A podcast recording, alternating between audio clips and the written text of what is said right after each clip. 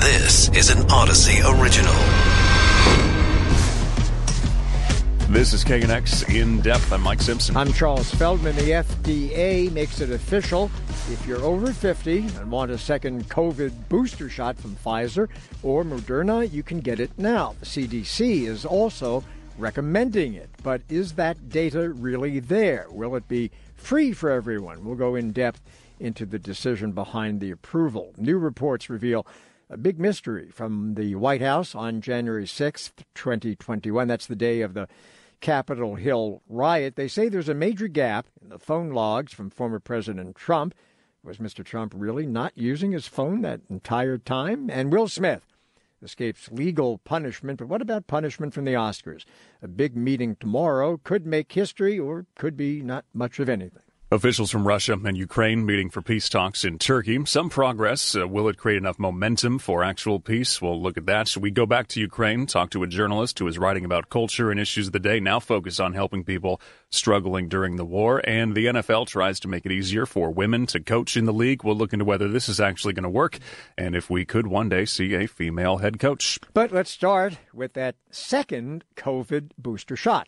Dr. Thomas Yadegar is medical director of the intensive care unit at Providence Cedar Sinai Medical Center in Tarzana. Doctor, doctor, thanks for being with us. So, uh, first of all, I'm puzzled because I know a week or two ago, uh, Mike and I had some experts on the show, as we often do on COVID, who said that uh, before the FDA, before the CDC would weigh in on a second booster, it would all go through the review process of, of their expert committees that did not happen this time around. Do you have any idea why? Well, I think what what they looked at was the real world data from Israel, and uh, there were studies on 700,000 individuals um, ages 18 and up who did receive a second booster at least four months after they had received their first, and that there was no safety concerns. And I think after uh, that, they also looked at the fact that when patients do have uh, their immune shots, their boosters, and as well as their second shot of their booster, it does significantly decrease their hospitalization and their development of severe COVID. With the just three shots now, where are we with that at this point in hospitalizations? Uh, I mean, is the evidence there that people really do need to go and get their fourth now, or is this to, hey, get it if you want to get it? Well, I think the most important thing is actually the timing, and that's what we've been discussing with our patients the past month, uh, because this this has been a hot topic where our patients have been asking us, you know, is the fourth shot approved? Who, when should we get it? And I think for the highest risk patients, that's the patients that are immunocompromised. Those are patients that have had uh, transplantation or have uh, cancer and are undergoing chemotherapy or on medications that suppress their immune system for those patients, um, it's a no-brainer. They should have their fourth booster shot, um, their fourth shot, which is their booster, to give them the most amount of uh, protection against developing severe COVID and becoming hospitalized. For other other patients that are in high risk categories, so anyone over the age of 50, especially people with underlying chronic medical conditions, what we what I've been advising my patients is to try to uh, time it to when the next surge or spike may happen we know from the vaccine data that um, the vaccine, just like every other vaccine, does lose some of its effectiveness with time. So you would optimally want to have the vaccine two weeks before you're exposed to this virus again. That would give your immune system the most amount of uh, impact in fighting it. Okay, so wait, so now though it gets confusing because Mike and I are now looking at each other here. Mark uh, on the calendar when the next surge is going to be. Right. I, I, mean, I mean, how do you really know with any degree of of uh, certainty is probably a bad word, but but how do you know when the next surge is about to come so you can get the vaccine and give it the two weeks for your antibodies to reach peak level? Well, I think you know you hit it on the you hit the on a nail uh, with uh, it is complicated and it is confusing. But if you look at our past uh, two years, at least here in LA County, you know we've had a smaller spike slash surge in July August, and then obviously a much larger one in the winter months. Um, and if you look at the data in our community, you will see an uptick in the number of positivity rates. So you can actually, if you're paying attention and if you're looking at the data, you can actually um, figure out when the next spike or surge is going to happen. and get it in time before um, it really you know takes hold in our community. The other patient population is uh, patients that are traveling. So um, one of the last patients I just spoke with in my office, uh, she was traveling, and, and, and at that point, you know, it had been six months since her last booster, and uh, you know, she felt uh, that it would give her better protection and uh, she was also going to visit her 90 year old uh, mother so she wanted to make sure that not only was she protecting herself but also protecting her 90 year old mother and that uh, decreasing the chances she may get infected and pass it on to her Dr. Thomas Yadegar, Medical Director, Intensive Care Unit, Providence Cedar Sinai in Tarzana, anticipated my next question, which was going to be, hey, real world talk, you think people are going to get this before big uh, European vacations and uh, family reunions? And uh, yeah, probably. Yeah, and, and, and by the way, we, we haven't heard from the government, we mentioned it at the very top, about whether the vaccines are going to be free. Presumably they will still be free, but the government... Everyone's going to expect them to be free. Well, but, uh, and the government is running out of money because Congress didn't pass that extra, you know, few billions of dollars to pay for things like, I don't know, vaccines. vaccines. Yeah. Right now, lots of questions being raised over what President Trump was doing during the Capitol Hill riot on the 6th of January of last year. The Washington Post and CBS News saying internal White House records from that day turned over to the January 6th House Committee show a gap in the former president's phone logs of more than seven and a half hours. Renato Mariotti is an attorney, former federal prosecutor, host of the On Topic podcast. Uh, thanks for being back with us. I mean, uh, shades of uh, Richard Nixon and the uh, what was it, seven and a half? Wasn't it seven and a half minutes of tape that was missing from from his thing? And and now we got seven and a half hours of phone logs. What do you make of it? Well, it's a great question. I mean, clearly, uh, the former president was on the phone during that time. I mean, there have been a lot of reports of uh, prominent people who had conversations with him during that time period. And it's really, I think, pretty inconceivable that um, the president of the United States, uh, in the midst of an attack on the Capitol, was speaking to no one at all uh, about the matter. Very difficult to believe. Um, and so the question is, where you know where are the records, and what more? I think just as importantly, what phone system was he using, or what method of communication was he using to speak to people? Um, you know, we've heard uh, reports, news reports over time that Trump associates have used uh, what people call burner phones. In other words, cheap cell phones that you basically toss away after a period of time, something that I encountered quite a bit back uh, during the before I became was a white collar prosecutor when I was uh, investigating narcotics cartels, you know, thing, you know, groups like that that would toss away cell phones. Uh, also, uh, there's also been reports that Trump would frequently use the cell phone of other people to talk uh, you know, like Secret Service and aides and things like that. And the, so the question is, is that what he did on that day? Why did he do that? And depending on which of those two things are true, if those are in fact uh, what the alternatives might be, what does that say about his state of mind, a consciousness of guilt, that sort of thing. So how do you figure that out, especially if it's the burner phone thing? And he's got a statement out saying, "I don't, I've never heard of what a boner, a, a, a burner phone is, uh, but which may or may not be believable." Um, but if the president of the United States is using a burner phone, I mean, it's not a great look. No kidding. I mean, it sort of speaks for itself. Uh, it was the sort of thing back when I was a prosecutor that I, I think it, it, itself was a piece of evidence, the use of burner phones.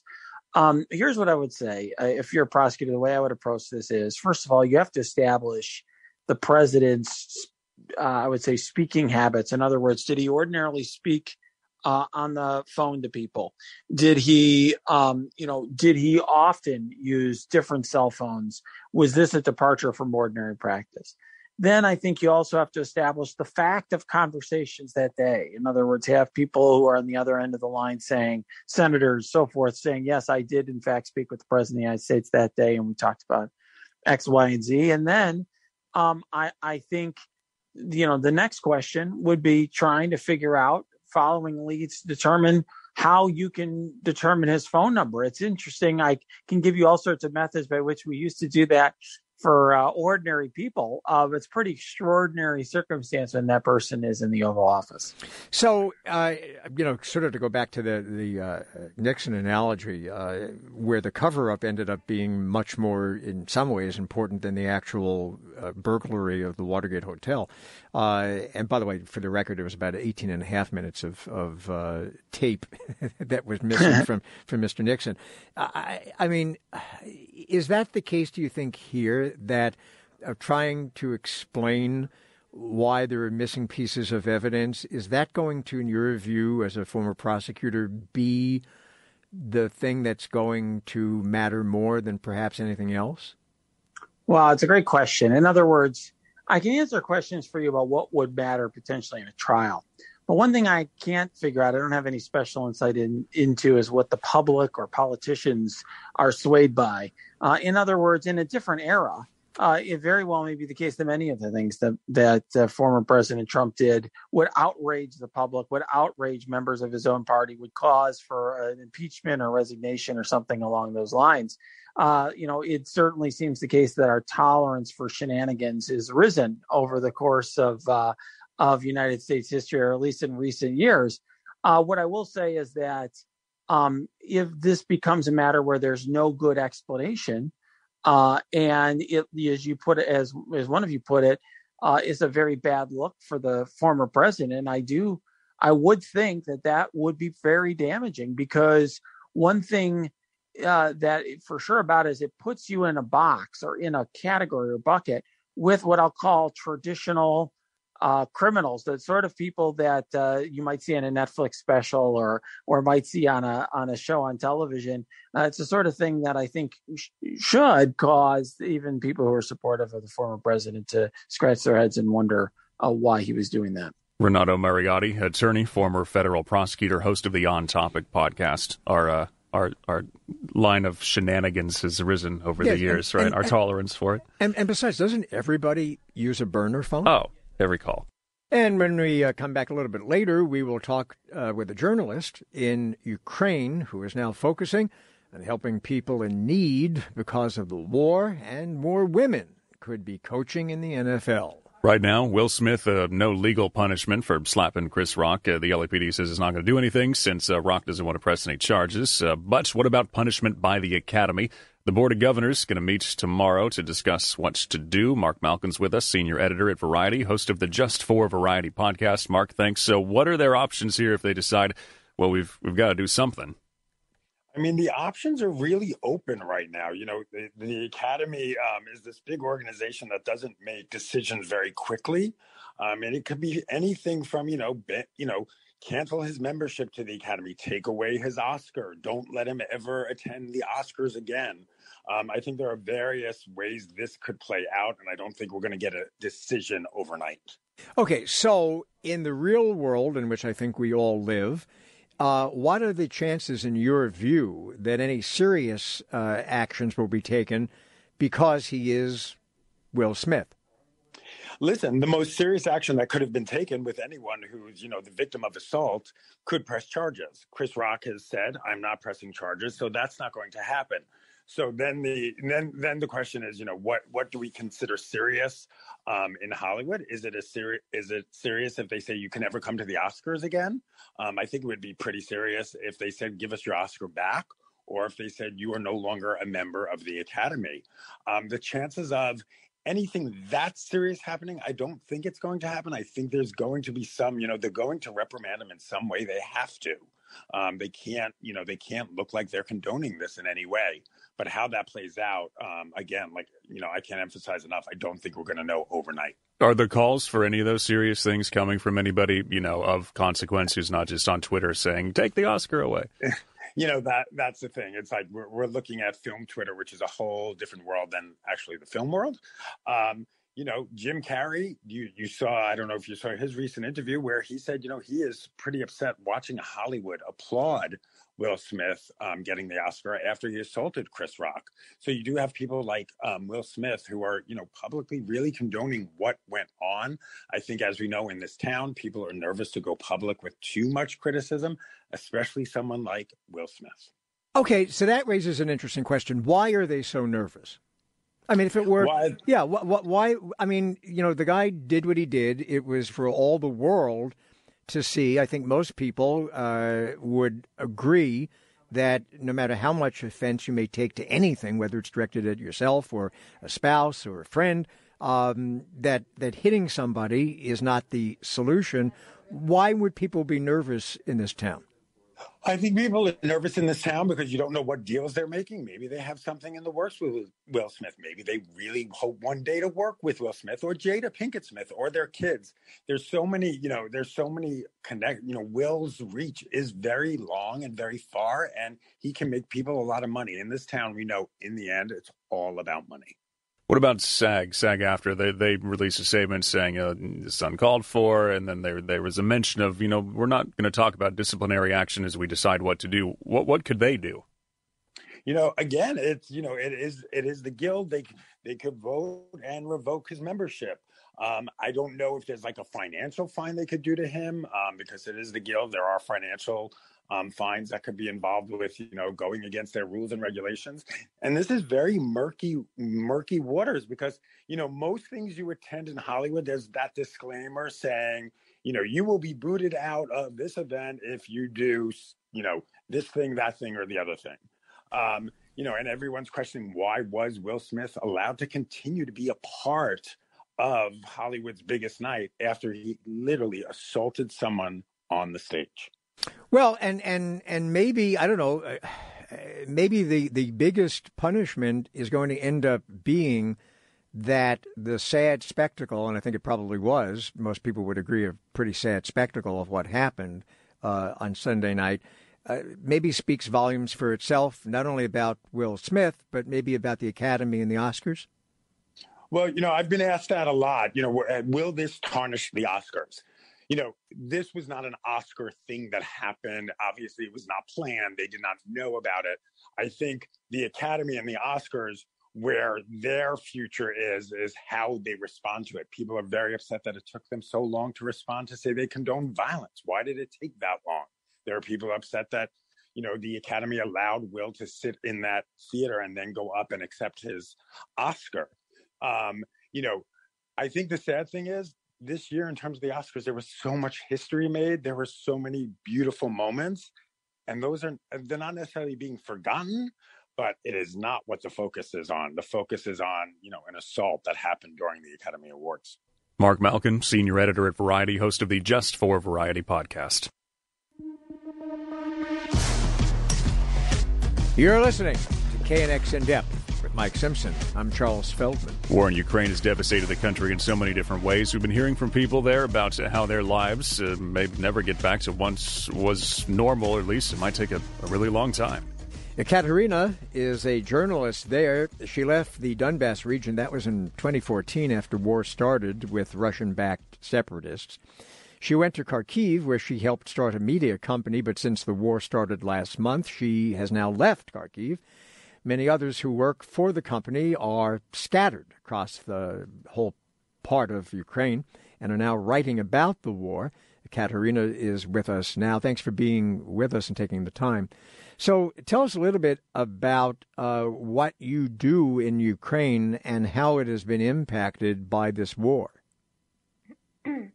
Uh, hi, my name is uh, Katya. Uh, so, uh, I was born in Russia and uh, I lived there for uh, 10 years. last 60 years I live in Ukraine. so first eight years I lived in Donetsk and that was first time when uh, Russia comes with war to my city and my home. They occupied Donetsk, and I uh, moved to Kharkiv. And uh, so uh, I live uh, in Kharkiv more than seven years.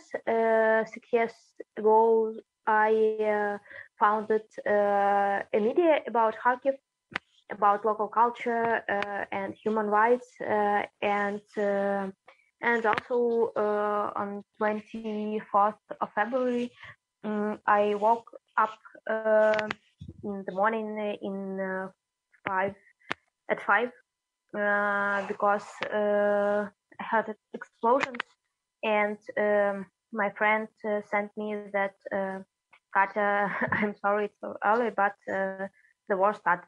Uh, wake up. Um, Katerina, uh, you did say uh, that, if I heard you correctly, that you were born in, in Russia. So you're you're ethnic Russian. Yes, I'm ethnic Russian, and uh, so uh, I'm uh, that uh, type of people which Russia came to defend. but that's how Russia defend.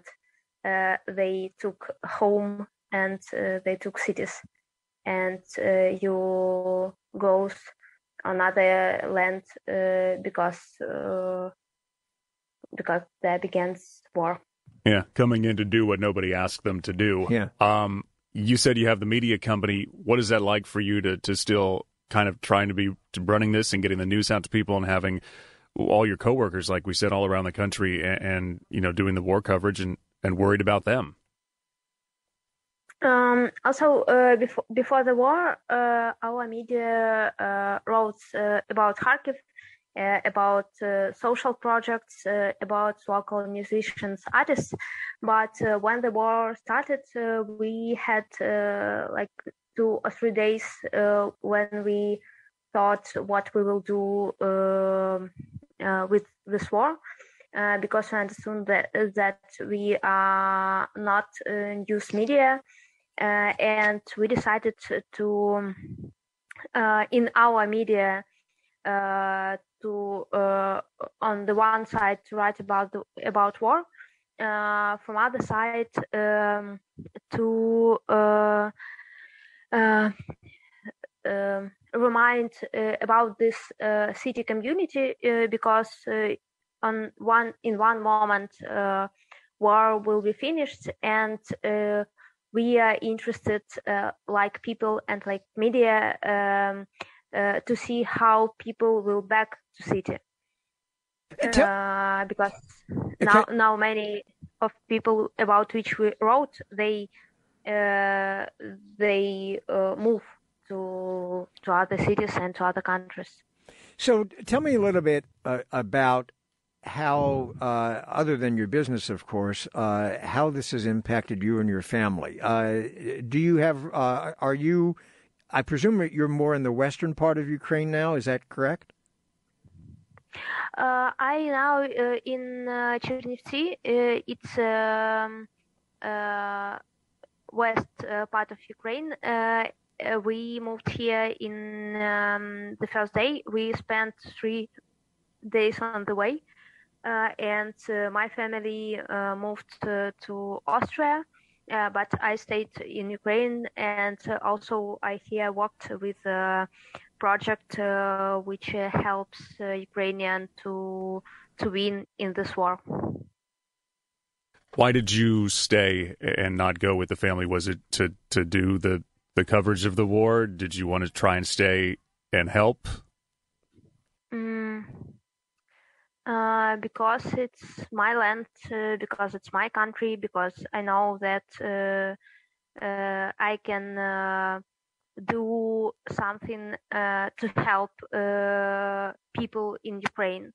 Um, as example, from from the start of the war, we with my friends uh, launch uh, two projects. Uh, first, it's youarebrave.org, uh, that's project which helps uh, foreign media to connect with people from Ukraine, uh, which can tell truth to media. Um, and also we uh, ask uh, media from all countries uh, write about Ukraine, to write about what happened here, because it's it's really hell.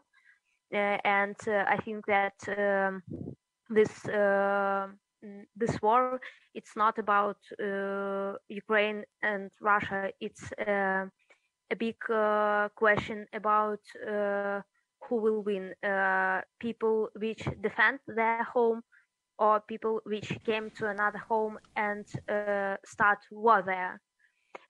and so our first project, this You Are Brave, it helps to tell the world truth about about war in Ukraine. Do and, you? the second, let, let me ask uh-huh. you something, uh, because you, I, again, uh, you mentioned uh, in passing that you were born in Russia. Do you still have friends or relatives in in Russia? And if so, have you been in communication with them? And what is their understanding, if that's the case, of what is actually happening? Uh, my father still uh, lives in Russia, uh, but we uh, we didn't speak with uh, him uh, from the start of war because he think that this war is right decision. but you know, it's. he thinks it's the right decision. Right, the it- right it- decision. Yes, he thinks. he- Yes, uh, so uh, Russia and Russian people uh, think uh, think that uh, if uh, they uh, wouldn't uh, bomb uh, Ukraine, um somebody will bomb them. Uh, but you know, it's good to, to say, um, "Oh, war is right decision." When war uh, it not on your land uh, when not your children uh, died uh, because uh, because it's bomb they bombed city. Uh, it's right decision when when not your friends died uh, because they don't have food because their city is occupied. In in this way, it can be maybe right decision, but when it when war is on your land, uh, that's never can be a right decision. What is it like for you to have him believe all this? It's it's your own father. Um, uh, I had uh, this uh, uh, this thoughts uh, from from that 2014 uh, war with Russia not started uh, on 24th February. It started uh, eight years ago when they occupied uh, Donetsk, city where I lived, and they occupied Crimea. So I thought uh, all this shit about uh, the right war, uh, all this eight year, but uh, after 24th of February, when um, this war uh, became bigger, and it uh, really and Russia really do the hell on the whole, whole territory of Ukraine. Mm, it's um you know uh, now in Ukraine we see very uh, interesting changes in society uh, because uh, mm, in addition to uh, missiles flying to our cities, we have seen how quickly the borders between people are collapsing, uh, communication changing, and this family became not because uh, somebody became your family not because he's your relatives, uh, but because um he um, he think in the way you think. Katerina, let me let me uh, interrupt because I, I am curious in pursuing this a bit. You're you're so you're not talking to your your father who's in Russia. Uh, what about your mother? Is, is are they separated? Is your mother still alive, or d- does she live with your dad in Russia? No, no, my mother with my brother, she uh, lives uh, in Austria. Austria. So And your your mom's my- in Austria. And with my grandparents, uh, and also uh, city in Ukraine where they lived before. It was uh, totally destroyed uh, two weeks ago. Totally destroyed. For and now and now people which stayed in the city they uh, died every day uh, because they don't have food because uh, russian barriers um, don't give permission to humanitarian uh, organizations uh, to bring food to this city so people really sit uh, in basements and they die because they don't have food can you imagine this situation uh, on in 21st century How how are the family members doing that that were able to get out there that are in Austria in terms of making that journey and then having somewhere to stay? You know, now that they're there. Uh, it's difficult for them because uh, my family uh, lose uh, their home.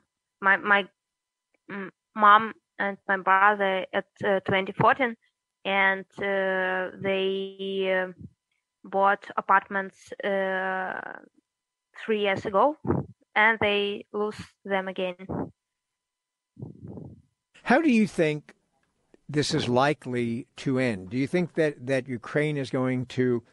There have been some comparisons made to North and South Korea, for example, uh, that of course have been divided for quite some time now since the Korean War.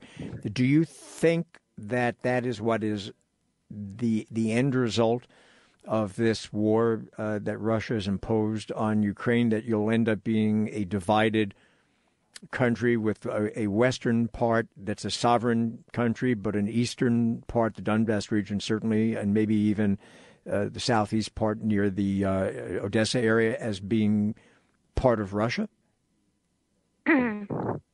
uh, no, uh, this uh, this can't happen uh, because uh, if uh, Russia wants uh, to divide a country on Uh, different parts, uh, parts uh, in beginning they should kill all Ukrainians because all that hell what they do last month in Ukraine. Um, they uh, they do Ukrainians uh, more nationalistic than they were before that, uh, and uh, I think that uh, all what they do on our land, uh, we never will forgive them. We never will forgive them. thousands people in Mariupol, which die every day uh, because children die because they don't have wa- water. Uh, and uh, Ukrainians uh, never will forgive all this shit to Russia, and they will never. Um, mm, I don't know how how how, how it's right to say uh, Ukrainians will never allow to divide their country, and uh, Ukrainians will never uh, give their land to Russia.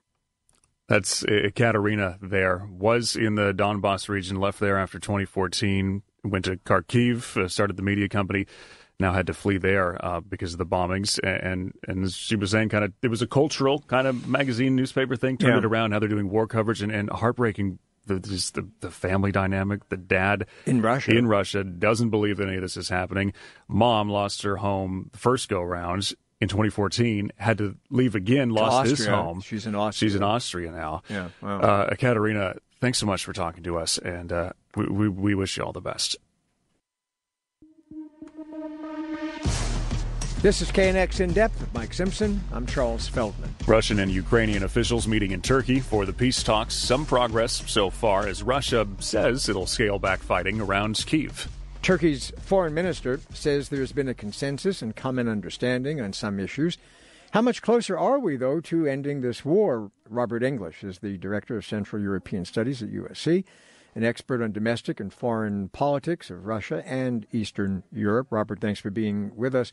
So, uh, you know, we've heard so many uh, times throughout this uh, war about uh, meetings, and and uh, you know, it would seem on any given day that one side or the other had perhaps a formula that might lead to a diplomatic resolution, but a lot of ifs, a lot of buts, and a lot of what ifs. So, what do you make of the latest?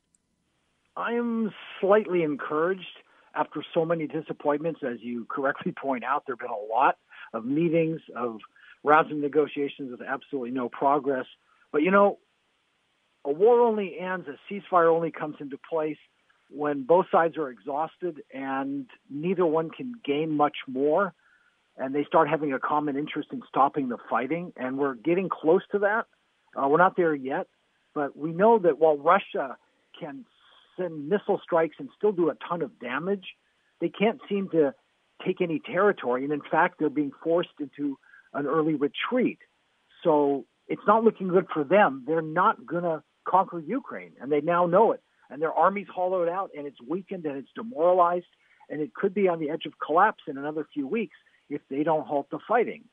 Ukraine, for its part, is absolutely exhausted. The country is being destroyed. And so, sadly, all this destruction and degradation on both sides has finally brought them close to a ceasefire. Do you do we believe Russia in the actual scaling back of the fighting around Kiev? Because some people are, are saying, okay, well, they made a huge mistake by thinking they were going to take the country in one fell swoop. So now what they're doing is they're going to fall back, they're going to regroup, they're going to go in piece by piece, and then also while they're at it, they're going to keep on shelling while they while they regroup themselves.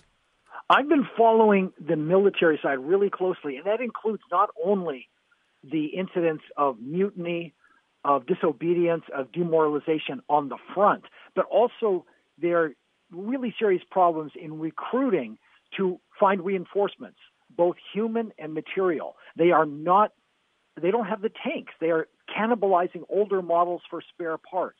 They are having trouble calling up recruits. Um, it's going really badly, and the public is resisting. And so, on that side, I'm more encouraged that Russia will not be able to do what some worry about, what you described. You're right. We won't know for sure. The proof is in the pudding, and I think President Biden is probably right here to say, I'll believe it when I see it. But so, I just don't see how Russia can mount a new offensive with any success, especially as we continue to arm the Ukrainians with the weapons to resist that. Okay, so provided that there is a diplomatic solution, uh, who ends up, in your view, with the upper hand in that solution? Does Putin walk away with uh, a sizable enough, uh, and I'm putting the word victory in quotes, victory that he could sell it if he needs to sell it to the Russian people as a total victory, or does he? Uh, withdraw his troops, having gained really nothing except perhaps the disgust of the world? I think he will try to hold on to that modest additional territory on the interior around Crimea, connecting the Crimean area with the Donbass. It's not much. It's maybe at four or five percent of Ukrainian territory. Everything else he's tried and has not been able to hold. I think still, when you're the propagandist in chief and you have, uh, you know, state media dominating, you can sell anything as a victory. And he can claim if Ukraine agrees to some kind of no NATO or neutral status, which is being floated now, if they agree to that, and he has this little bit of territory gained in the Donbass region, yeah, that's more than enough for him to claim victory, even though we all know it is a stinging defeat uh, in terms of what he tried to achieve, which was total conquest. Is it Ukraine and the resistance? Was it Putin drinking his own Kool Aid? Or back to the military side of things, was the Russian army really never that up to the task, even though the rest of the world thought they might have been? People in my business are going to be digesting this and having fun analyzing it for years. And I think it's probably some of both. I think you put your finger on both sides. The army wasn't as good as we thought.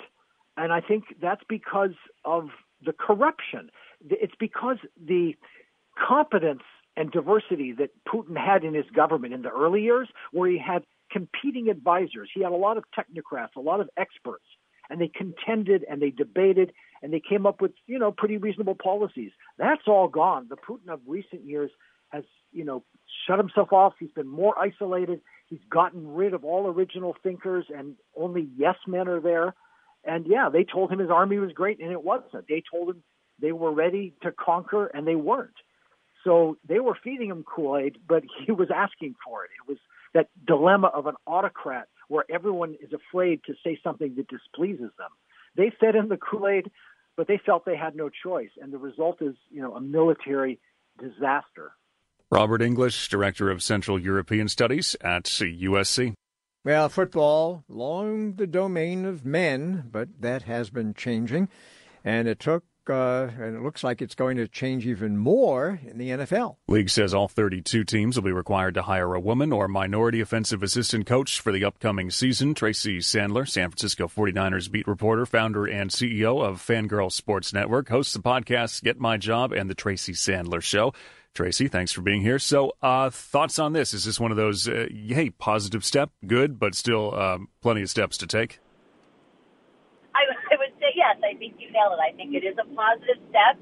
It is good, but plenty of steps to take. And uh, you mentioned the Tracy Sandler show. I actually had NFL Media's Judy Batista on today's episode, and we talked about this yesterday before the the rule change came out. But we talked about, you know, one of the things with the league in diversity hiring is it feels like there have been attempts and they're band aids, but essentially everything probably needs major surgery to really see change. But I do believe that this is a positive step, and we'll see how it goes, you know, over this coming season. And it, it is certainly a start. It's certainly not a bad thing, that's for sure. And is there, in your view, a, a substantial enough talent base, uh, a, a talent bench, if you will, to recruit these people? Absolutely. I believe I believe there is a lot of talent out there in the NFL, and uh, you know, I think it's, we talked to uh, 49ers CEO Jed York today. He talked a lot about how when you're open to hiring the best people for the job, when you're opening to hiring people that are maybe different than the norm, even there are some people he talked about who kind of came from the finance world that are now looking at NFL front offices, it really opens up the diversity pool all the way around. But there's a tremendous amount of talent uh, in coaches and assistants in the NFL, and it's time that everybody got these opportunities. So, you know, it was very frustrating this hiring season. There were all these coaching vacancies, and which with each position being filled, it was more and more disappointing that minority coaches weren't getting these jobs. So hopefully this is a step in the right direction, and the people who are very deserving of jobs will will start to get them because there's a tremendous talent pool. Of that I have no doubt. And one idea here is is kind of a pipeline, right? Because the league has said, you know, head coaches uh, predominantly have the offensive background, so start people there, and then wait. Uh, what? Uh, even if it takes a number of years, then hopefully we have more head coaches that look like this. Absolutely. I think that's true. I mean, I think it would be so cool uh, might be a while before we get there, before we see it, if we get a female head coach in the NFL at some point. Um, it might be a while, but this is certainly a, a step in that direction. But you don't have to have played football to understand the game. You don't have to have played football to coach the game. So people should be getting the opportunity to to be in positions of which they're very knowledgeable and very passionate, of which they can make a real difference for football teams. How much of acceptance do you think there will be among the players? Because as we mentioned in kicking off the segment, football has has sort of been identified identifiable as a as a male thing. Well, I, I mean, I can speak from the experience of Katie Sowers, who was an offensive assistant uh, who worked with the wide receivers for the 49ers for for several years, and there was no. It, it certainly did not seem to be any issue. There did not seem to be any uh, any pushback on her being a woman. I mean, all of the wide receivers very much respected Katie. She was she is a really good coach. I believe she's now with the Kansas City Chiefs, and her being a woman was certainly a story in that there are not a lot of female uh, assistants in the NFL at this point. But it, it was not a story in that anybody had any hesitation or trepidation about her ability, and she did a fantastic job working with that wide receiver corps. You think some fans have more of a problem with some of it than the actual players? Because the players obviously know right away, oh, they know what they're talking about. So as long as we're going to win and you're really good, tell me what to do. I'll get out there and do it. You know, it's, that's an interesting question, and I, I come to it a little bit from from Fangirl Sports Network. I mean, 45 percent, and it sounds like a very high number, but 45 percent of NFL fans are women. So I believe that that is really changing in terms of fans. I don't I don't think fans have an issue with it. I, I really don't, and that could be naive of me. But I think ultimately fans want to see their football teams win, and whoever is going to help that happen is what matters. And I think the female fan has become such a huge part of the game that we still have a long way to go. And as you guys said at the top of the segment, there are many, many steps to go in all of these things. But I, I don't think there'll be pushback from the fans. Hopefully, I will not be disappointed in that, but I don't think there will be. I was going to ask you, Tracy, what do you think the next barrier is to break? The, the next barriers to break, just in terms of coaching hirings? Or? Well, I, I, mean, just the NFL in general. I mean, this is a, is a fairly large uh, improvement. I think everyone would agree. I think most people would agree with that. But are there more things that need to be accomplished?